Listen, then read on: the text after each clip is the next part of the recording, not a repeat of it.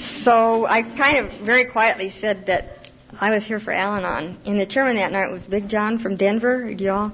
Anyway, his speaking voice is booming. And he just, I thought he was shouting, but I guess he was just saying, oh, she's here for Al-Anon. And everyone was very nice. But, um, um, but really it was a good experience because I did get to hear the AA side. And someone was there getting their six year chip. And, and then the, the men AAs, come, Al-Anons came up afterwards and, and said, well, come back, told me when to come back. And I went back a couple of nights later to my first Al-Anon meeting. And of course I thought you were all crazy. I mean, this was weird. You talked about changing your attitude, making things better, and about buying literature. Now, I, I'd had enough door-to-door salesmen selling magazines. I didn't need to go out to be sold literature. And if I changed my attitude, who would holler at this man and show him the error of his ways? I mean, wasn't that what I was there for? Isn't that what wives are for? To uh, show their husbands the error of their ways? But you all kept telling me to come back. And, and I felt the acceptance like I had never felt anyplace else. And so I kept coming back, and my my first meeting was in March of 1970. So I've had a few 24 hours in Al-Anon. You didn't tell me what to do. You gave me the tools to use, and you introduced me to my higher power. I'd been to church and Sunday school and all that jazz, and it was yes, yes, uh huh. But it just never really, never really believed. Um, just like I think, you know, in geography, you look at a map and you you see how the landforms are. Well, certainly, I mean, that's, you believe that, don't you? Well, I got to go through the U.S. global weather thing down at Offutt Air Force Base, and all the computers and these photographs taken from the air. Italy really is a boot. boot. There are these capes. I mean, it's really there. And while I can't say I've had any really, really miracles, happen. Every now and then, things happen that are just very strange. On our block, there are 12 houses on our street. And alcoholism has been in six of them. Uh, my one neighbor, Robin, is saying, I told Margaret about you with her husband's drinking that if she has any problems, she should talk to you because of your Al Anon and so forth. But Margaret said, That's very nice, but don't tell Cynthia about me, and if I need any help, I will call her. Now, I couldn't say anything to Margaret, I felt, without breaking Robin's confidence.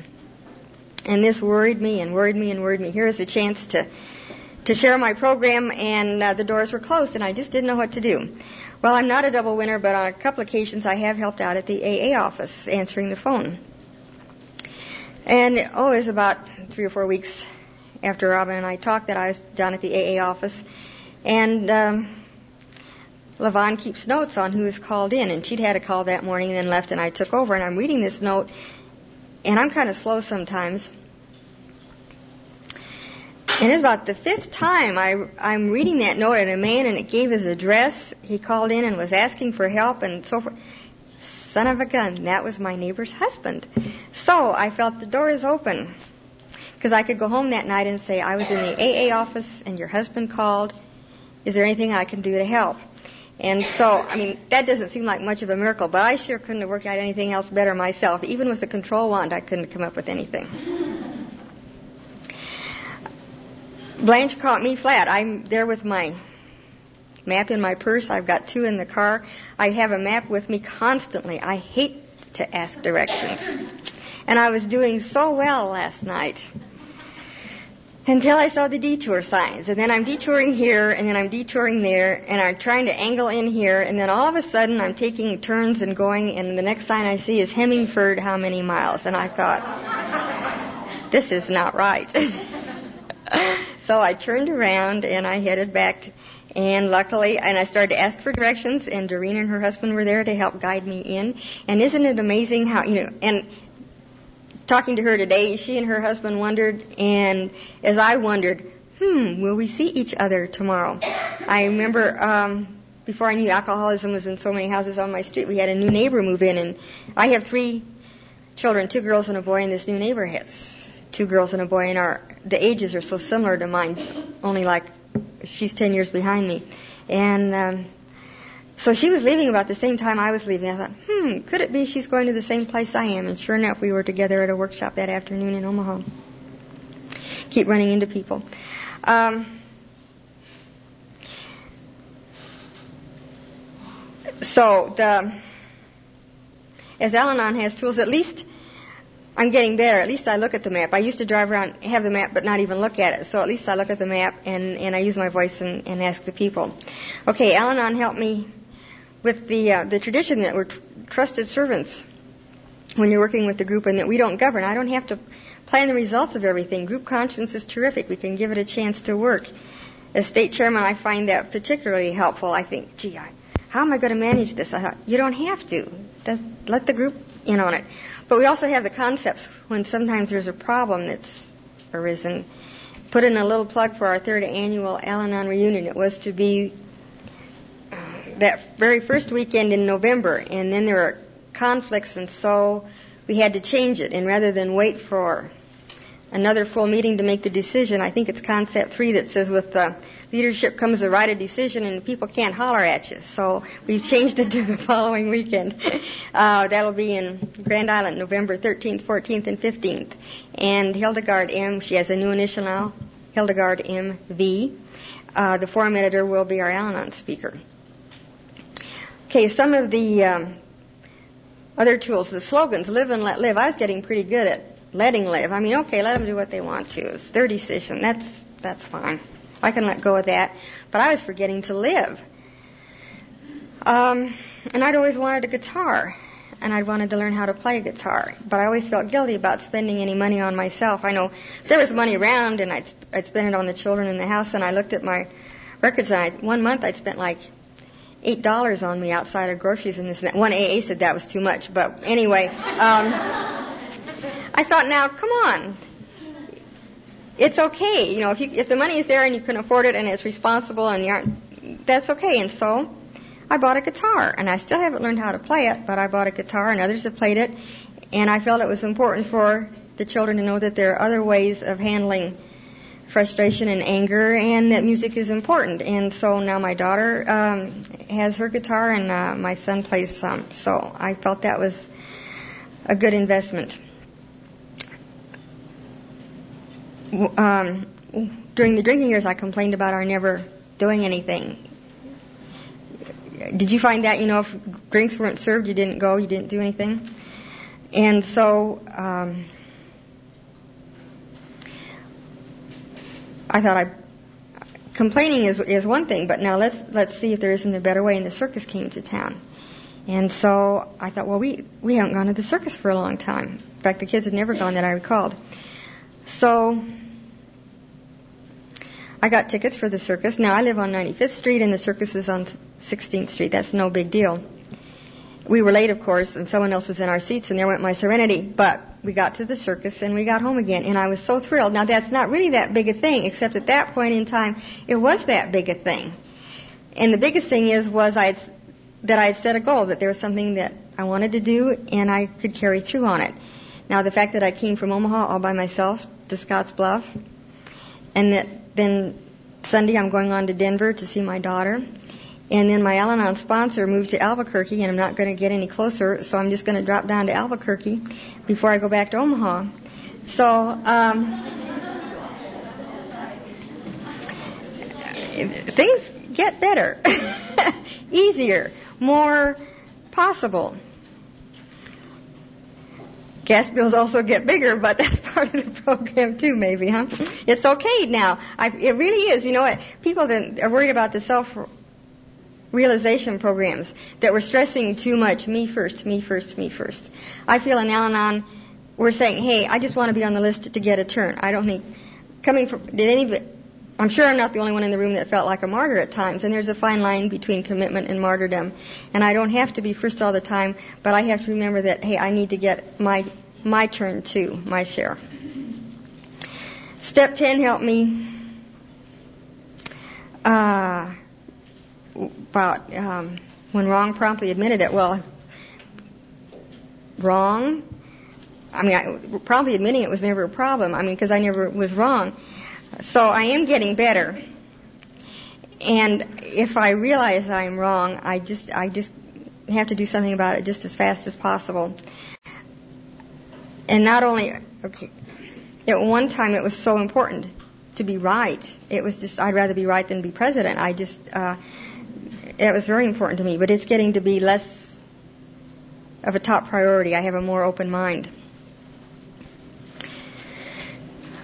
I think you've all heard the term kiss, keep it simple, stupid. I really don't like that. I prefer keep it simple, sweetie, because I uh, I don't think anyone's stupid. Some of us just have more knowledge in other areas. Some people act like they've taken dumb pills, but I think generally uh, it's just a matter of they don't have education in that area.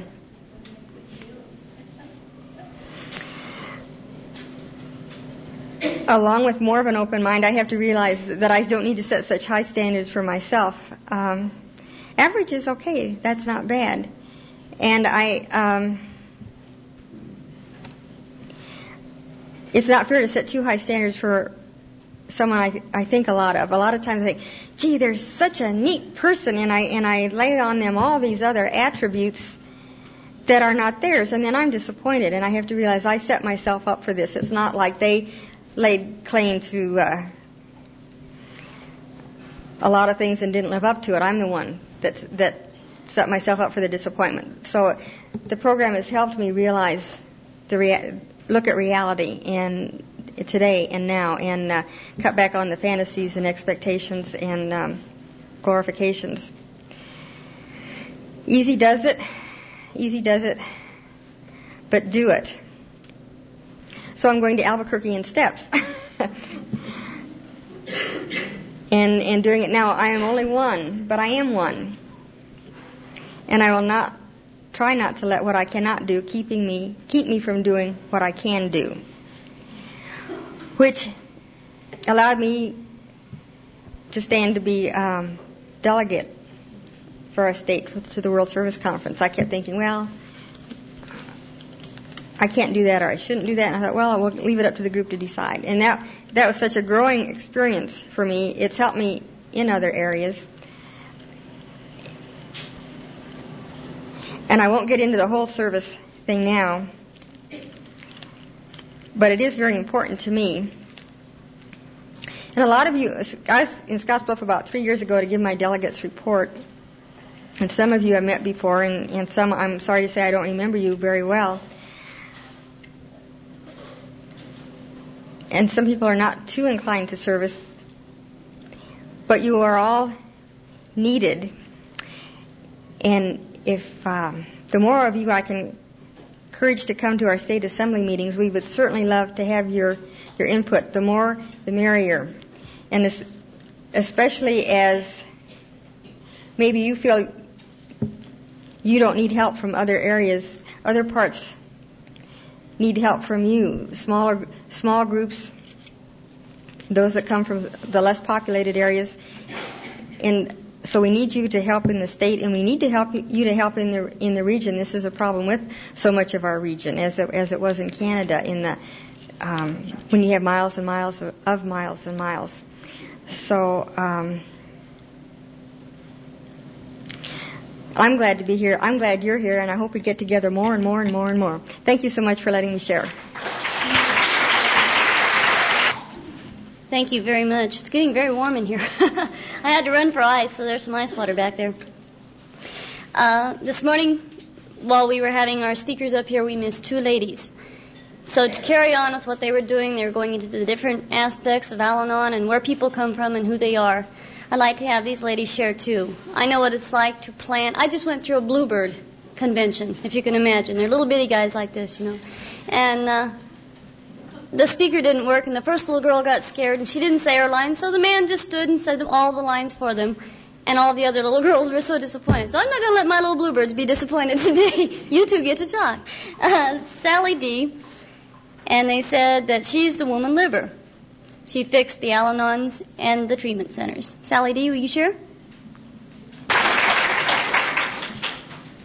Hi, I'm Sally D., and I'm Al-Anon. Hi, Sally. And I haven't really lost it. I was just really taking it all in because I really need to learn.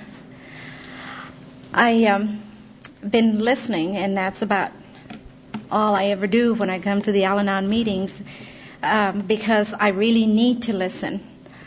I'd like to start by telling you where I come from, really, because um, I'm the manager. I um, really have to admit that I have to bring myself down and not necessarily feel down, but because I needed to do that. When I um, when I start talking about this, I have to think in terms of uh, how I became the best manager in my whole life. And it's not that I want to sit on my pity pot, but it, it's as a reminder. I got married at a very young age, and two months later I was a divorcee. I was expecting a baby, and I raised my son for 18 years. And of course, I really become a very good manager of my son's life. And nobody else was going to run that life but me, not even God. I had to survive. I had to do everything for Him.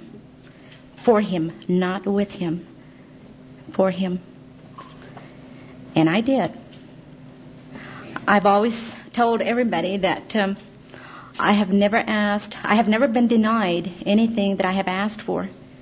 Because God has always granted me everything that I asked for. Maybe it wasn't the right thing, but He granted it. And if He didn't, I made sure that it happened. Okay? So, when I started to write my notes about my sharing with you what I have to share, I caught myself thinking, God does work in mysterious ways. And that's what my theme is. About two years ago, after having rescued my son for many, many years, many, many incidents, I found myself not being able to do anything with my hands tied. He had been picked up for drunken driving, uh, almost killing a young man. But this was not his fault, of course. I mean, those kids get in the way, and he did have a little bit of problem with uh, drinking and and drugs, and um, it was you know my turn again to come in and rescue him. But this time it was kind of expensive, and I didn't have the money, and God didn't answer that prayer. He just didn't give me the money. So you know how I felt about God's help. Even even He had forgotten about me. So I was really angry at God and all my faith was gone. So, in essence, what I'm talking about is that I turned my anger against God and against everybody else, but especially towards me, and I didn't realize that at the time. And um, so, in the process, seeking for help, the help was there, but I wasn't really ready to accept it my son was given a choice to either go to jail or go for treatment. And of course, there was, there was a chance for me to step in again, and I really felt that the best thing for him to do was to seek help, the help that he really needed. And uh, the people that were involved were the people that I really turned my hate against later on, and I'll explain why they had advised him, and when I say they, it was his probation officer and a counselor, and they had advised him to go for treatment to Eppley in Omaha. And they also suggested that his wife go with him. And I thought this was really something because after all, she must have had a lot to do with, you know, him drinking a lot. I didn't have anything to, to do with it. You know how those girls are. well, they did go to treatment, and uh, about a week later, I received a call from my daughter-in-law, and uh, my son had been literally kicked out of treatment, and that really did it for me. What kind of treatment centers are these? They're supposed to be helping, you know, people like my son. They're federally funded. They pay good money. It's supposed to be professional help. And uh, on top of everything else, you know what they suggested they do? My son, get out of there, leave, because he was beyond help, and they suggested that my daughter-in-law stay there. Can you imagine? of all the things to suggest. Oh boy, these centers were really something else. So the next best thing that I wanted to do as a manager, and uh, you know, knowing it all, I had been introduced to the Equal Opportunity Act. I was an equal opportunity officer, and I knew my rights, and I knew my son's rights. Okay. So I planned my action. Okay. My number one action was to expose the centers and really do something about them. I thought, well, how can I do that? There's got to be a good plan. Oh, I know. I can uh, charge him with discrimination. After all, he's Mexican American. Okay. So I thought, well, how can I do this? Oh, I know. I'll go to the probation officer and the counselor. But in the meantime, while I was talking to them, I was really angry at him and I really let him have it. And funny and strange, they didn't say a word. They just took it. Dummies. you know, they just took it. They just really listened to me and I thought, no wonder. What kind of help can my son expect from these people? They just sit there and look at you and listen to you. They don't even have an answer. I know it all. But in the meantime, um, they turned around and they had the gall to suggest that I go seek for help myself. and I thought, boy, this is really something. But then the light bulb came on and I thought, hey, this is the best way I can really get in action. Um, so I asked, knowing all my rights, I asked if it was going to cost me any money, and they said, "Well, do you have Blue Cross and Blue Shield?" And I said, "Yes." And they said, "Well, we can make all the arrangements, and I'm sure that your insurance can cover that." And I thought, "Boy, what better way of finding out what these centers are like, and really learn from ground roots, you know, just exactly what they do and how, why they cannot help people like my son." So, about two days later, I found myself on my way to Omaha.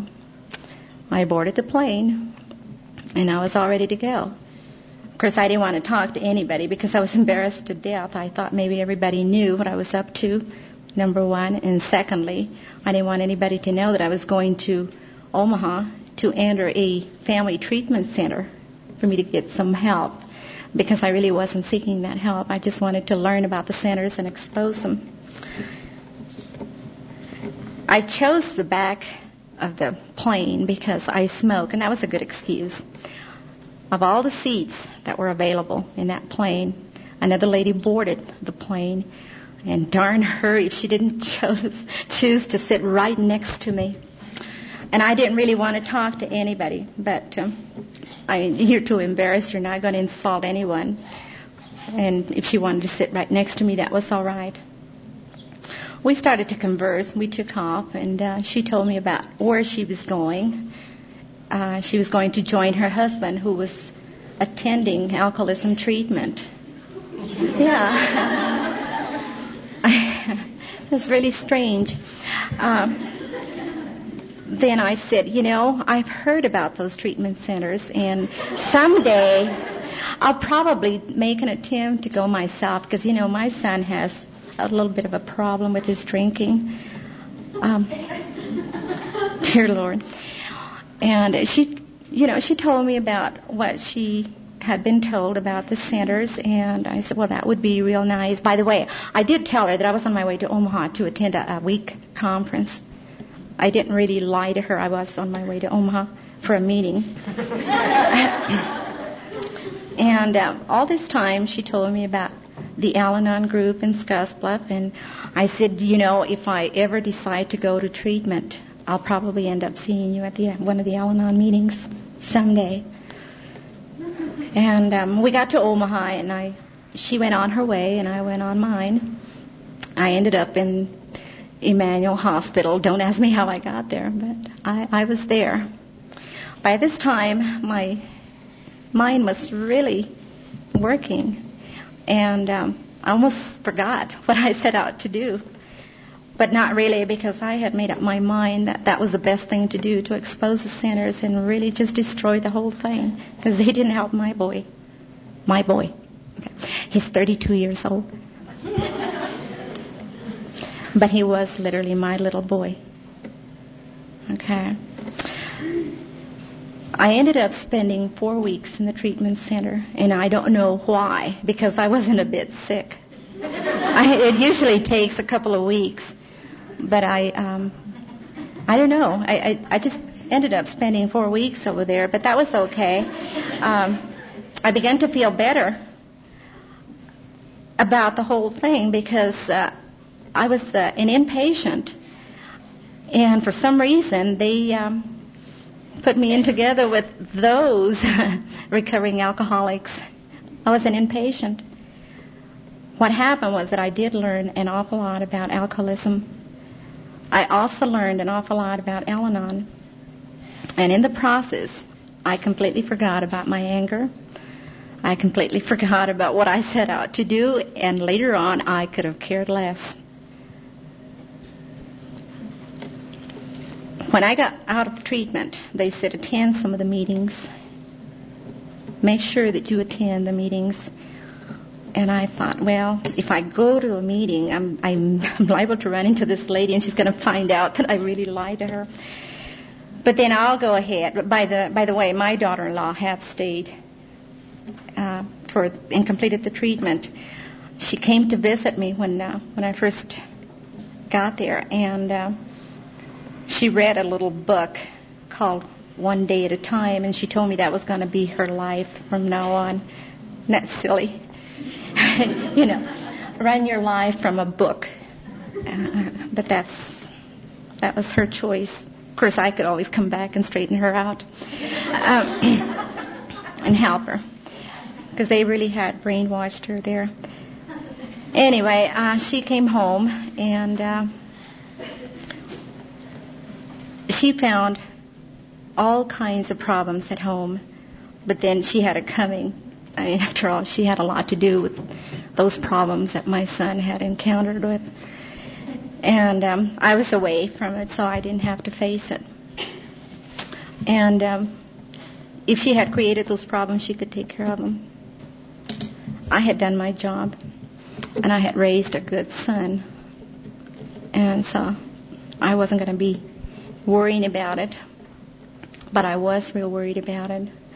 I didn't know whether I wanted to come home or just keep going. I was really afraid to leave the center. I have to tell you this. Um, in my job, I traveled a lot. Never in my life did I ever buy a one-way ticket. Never. When I boarded that plane, that's what I had in my hand a one way ticket when I went to Omaha. I don't know what I thought, but I wasn't sick. I just thought I'd get there, and I was bound and determined to destroy those centers, those absolutely no good centers. Anyway, I got back, and I thought one Al Anon meeting should do it, just to comply with what they had requested me to do. I went to the meeting and um, I seen all these ladies talking about all their problems and literally laughing about them. And I thought, my Lord, they really are sick. I mean, they have all these problems and they can laugh about it. I had learned something about it in treatment, but this was a little too much. Uh, you, you, when you have problems, you don't laugh about them. They're serious problems. And these people are sitting there just laughing and enjoying themselves and telling themselves that they can live with their problems. They've learned a, a new way of life.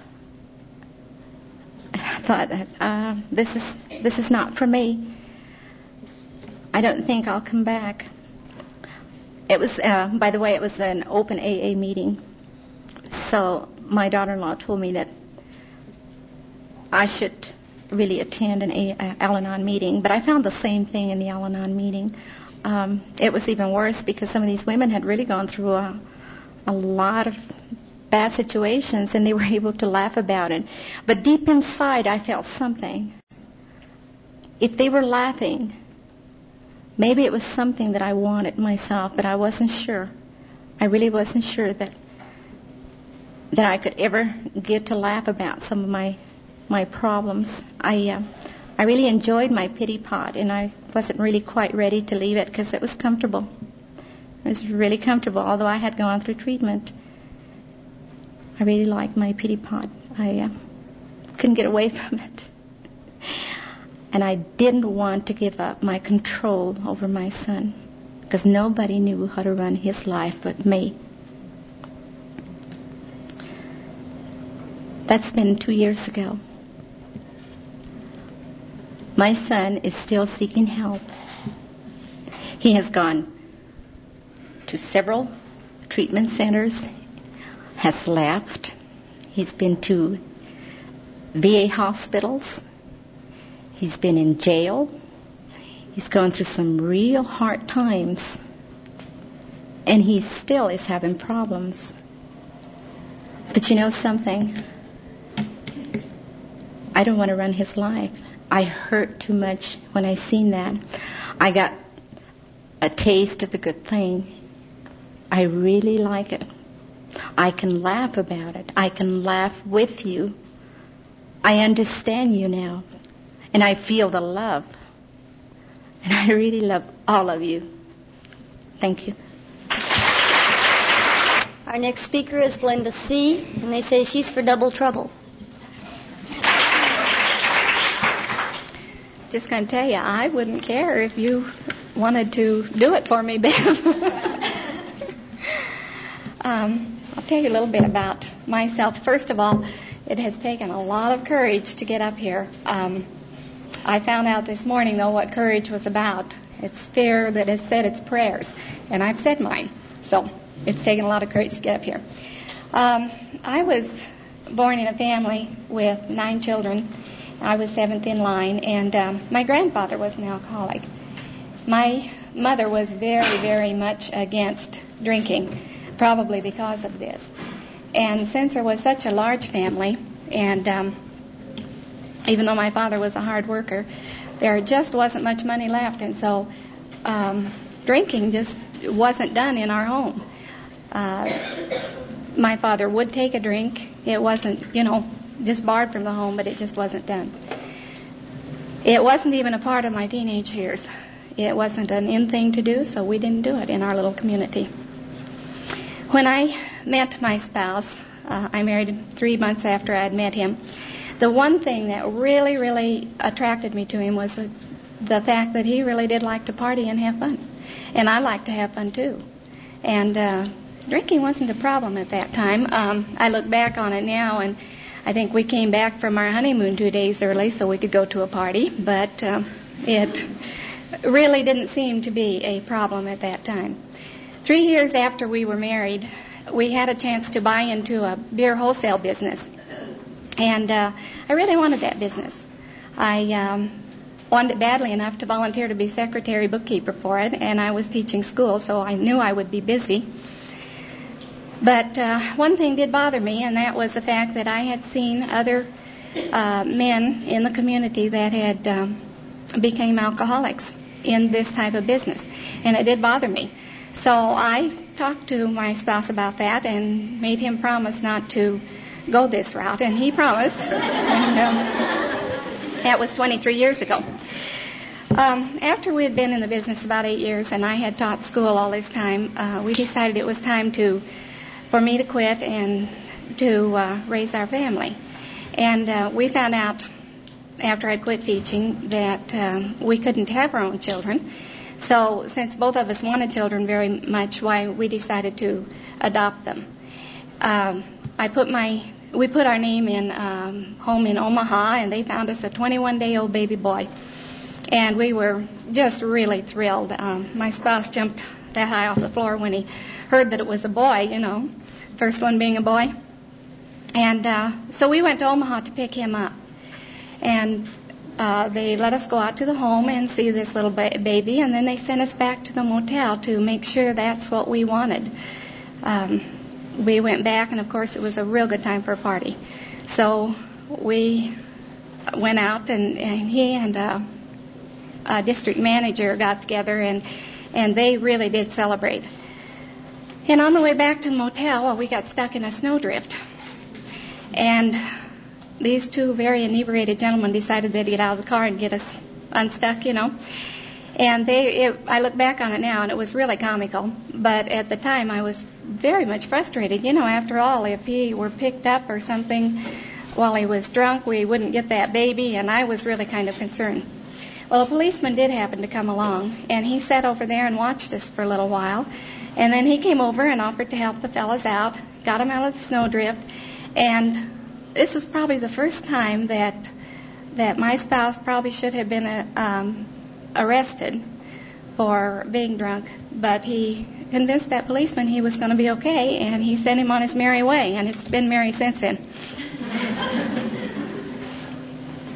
we took our son home, and family life began. I was, oh, a very responsible mother. I was going to do everything just right, and um, my spouse was a very responsible businessman. He was delivering in the daytime and advertising his product at night. And um, two years later, why we had a little girl come into our life, and she was 14 days old. And they asked us if um, we would like to come down and pick her up. Well, of course we did. And I remembered the party from the time before, and I had asked my spouse, please, you know, let's not go through that again. And uh, it, it was a real nice trip. We went down and picked her up and took our little boy along, and it was really a beautiful time. When we got back, I started planning everything around my children. Before that time, I had planned around my spouse. Everything was planned around him. But um, the children became the center of my life. They, um, I felt that I had to be both mother and father because my spouse was out advertising all the time. And um, so I spent a lot of time with school functions and church functions and kid functions, and I was going to be the best mother that there was because I felt I'd failed as a wife. You know, any wife that was doing her job would certainly have a husband that was coming home. And so I really felt I'd failed there. I had changed from that fun loving person to an over responsible, short tempered, nagging wife. I can remember one night when my spouse was supposed to have delivered a keg for a JC picnic. And um, he, the keg was supposed to be there like at six o'clock, and this was seven fifteen, and still no keg, and still no spouse, and and uh, we couldn't find him anywhere. And the JCs, of course, are very impatient when it comes to waiting for their beer, so they were in there trying to find him and trying to find that keg. Well, they looked and looked and looked, and I waited at home by the telephone in case someone uh, could find him and would call in. Well, they finally found him. He and a bunch of delivery men, the milkman, the bread man, the, you know, whatever, had decided they were going to celebrate the end of, of their delivery day, which is noon on Saturday. And uh, so uh, these JCs brought my spouse home. And he hit that back door, and I really lit into him told him he would never, ever come home like that again. Not ever. And I doubled up my fist and um, went down. I, we'd gone downstairs and I was going to hit him, I'm sure, but I turned around and hit the laundry room door. And I left a hole in that door. And do you know that hole was still there when we moved from that house? My spouse felt that I needed a reminder of how crazy I was. well, I took my sore fist and my spouse and the keg, and we went out to that picnic. Uh, I spent a lot of evenings checking on him. I wanted to make sure he was back in town, make sure he was keeping the proper company. Uh, I'd take the kids and bed them down in the back seat of the car, and I'm sure many of these wives did that. Um, go down and sit by the bar, or about two blocks away from the bar, waiting for him to come out. And then I would follow him to the restaurant, and I wanted to be sure who he was with. And um, then, while he was in the restaurant drinking his cup of coffee, I would run home and put the kids to bed. And then, when he came home, I would quiz him just a bit, just to see if he was going to tell me the truth. Well, one particular night, we, I bet she did that. One particular night, my children were pretty well taken care of, and I, we were supposed to have gone to the fair, and uh, my spouse didn't show up, so I went to find him. We, the family and I had gone on to the fair, and I had come home, and I went to see if I could find him, and he was at a local bar, and they had go-go dancers at this particular bar, so. So I decided, okay, I'm going to embarrass him. We'll just put an end to this drinking. Uh, I, you know, what could be more embarrassing than a wife coming in where there's a go-go dancer? Well, I parked in the alley so that no one would see me and went in the back door, and um, the bartender uh, knew who I was. And I think he thought trouble was coming because he, he didn't say a word. He just pointed to my spouse and I walked up and, and of course I was treated with royalty. I had a drink in front of me and another one on the road and, you know, just, they just really went overboard. Well, I sat down and watched that little go-go dancer for a little while and I was totally embarrassed. I made an excuse about those kids. I got up and I left. That's when I decided I really did need help, that I was sick. I went out to Panhandle Mental Health Clinic and I was just begging for my sanity. And um, they let me come out about four times. Then they told me, I'm sorry, we can't help you. So on the way home from there, I had stopped to see a friend of mine, and I told her all about what had happened. And she sent me to see Doreen, uh, one of the ladies in Al Anon. And Doreen told me that she thought I needed to attend Al Anon. So I went with Doreen the next week. I attended Al Anon about nine months. I didn't tell my family where I was going. It was easy for me to get out of the house because my spouse bowled on that particular night, and he would leave before I did, and I would always be home before he came home. And uh, that went on about nine months. And then my spouse had a heart attack. He had to quit working and naturally had to quit um, advertising. So we, uh, I quit Al Anon. I uh, didn't feel I would need it anymore. Well, when my spouse was um, dismissed from the hospital, they told him that he shouldn't go back to work for three months.